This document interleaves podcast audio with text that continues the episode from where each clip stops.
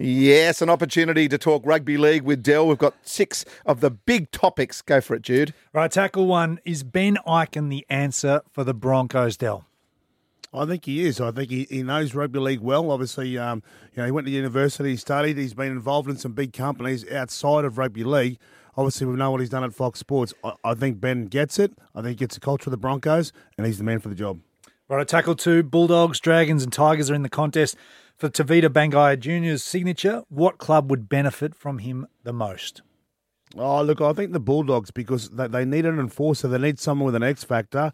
I think either of those, any of those clubs he goes to, he'll do a good job. But he needs a senior player. He needs a player to get beside him, whether it's a a player who used to be at the club, or you know, like a like a, an ex player, like a Gordon Tallis or someone, and say, mate, this is your job at the club. You can be the enforcer. You can be the leader because he's talked about it for a couple of years. He just doesn't do it consistently enough, but he is a talent. Right, I tackle three. Uh, he hasn't played in the, the Bulldogs lineup since uh, round 10. Uh, what now for the Bulldogs and Kyle Flanagan after losing Shaun Johnson's signature to the Warriors? Yeah, look, I just think, you know, I think the Bulldogs, um, I think they've got to back Kyle Flanagan. That's what they've done. Well, they, well, they haven't, have they? They've said Sean Johnson, no, Shaun Johnson. They've lost him, and now I they go, oh, okay. Well, you're you're the incumbent, I suppose. So we'll get behind So- you now.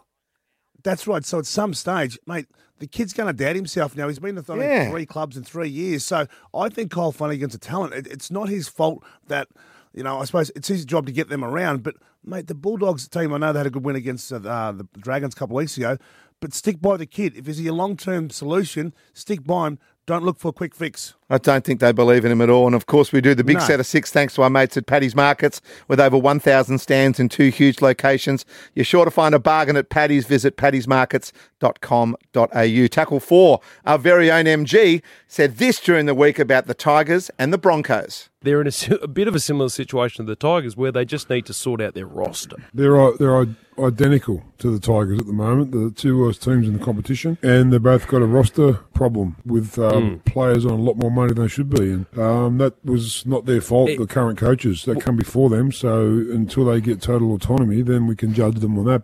Tell you what, that, MG sounded A bit crackly there. bit wasn't it? there, the It big sounded like it was record Do- on record. Yeah, do you agree with that, Dell? Yeah, look, there's a lot of similarities there. What's going to have to happen too is, is the players, the players obviously are getting behind. Not not not all players, but some players are having a little bit of a sook and a little bit of a whinge. Which I've been in clubs like the Queensland Reds where, where we've we've done it. It's not healthy for the club, not healthy for the fans. At the end of the day, you get paid to play. They're not aiming up at the moment, and that's what you got to do. So what you do is you weed out the players who are, who are trying to be disruptive, and you buy players and bring players to the club that want to win, and not just win, um, be successful and be competitive. Uh, uh, jump off the fence for a second. Are the Tigers or the Broncos the worst two teams in the comp? Uh, I, th- I think the Broncos. I think the Broncos and uh, the Dogs are. Um, Okay, the are Tigers just above them. Yeah, Tigers just above them. So yeah. Okay, do Queensland But- have any chance Do- tomorrow? sorry, yeah. Hey, Go on, mate. Yep. yep. No, the dogs. The dogs have got a lot of upside. Like the way that they're playing at the moment, you can just see that win against um, the Dragons is coming for a while. You know, they pushed Canberra, pushed a couple of teams. So Trent Barrett, I said this a couple of weeks ago. There's an upside to what he's doing, and the players that he's bringing to the club next year, like Josh Addo-Carr on that, along with you know Nick Cotric, obviously been there now. Um, it's going to be even better for him. Okay, tackle five. Do Queensland have any chance tomorrow? Will Suncorp be the difference? Yeah, of course, Queensland have always got Ah. a chance at Suncorp. No, no, but you want if you want to hear the truth, I'll tell you the truth. I think it's hard to come back from a 50 point flogging in Townsville, and I, I like this New South Wales side. I, Queensland, they're going to have to dig deep. If Queensland were to win this game, this would be their greatest win in history.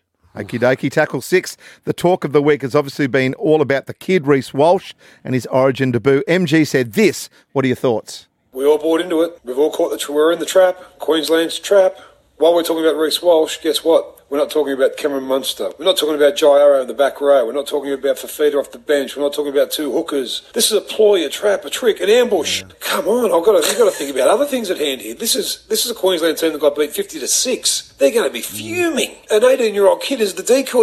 Yeah, he's the decoy. What do you reckon, you smarty pants Queenslanders? Yeah, I- think you know we've played the you know played the three card trick for a little while now, but I don't think Paul Green's the coach here. It's it's a different Queensland side. Some of the players they've brought in, there's no Ponga. We know that there's no Harry Grant.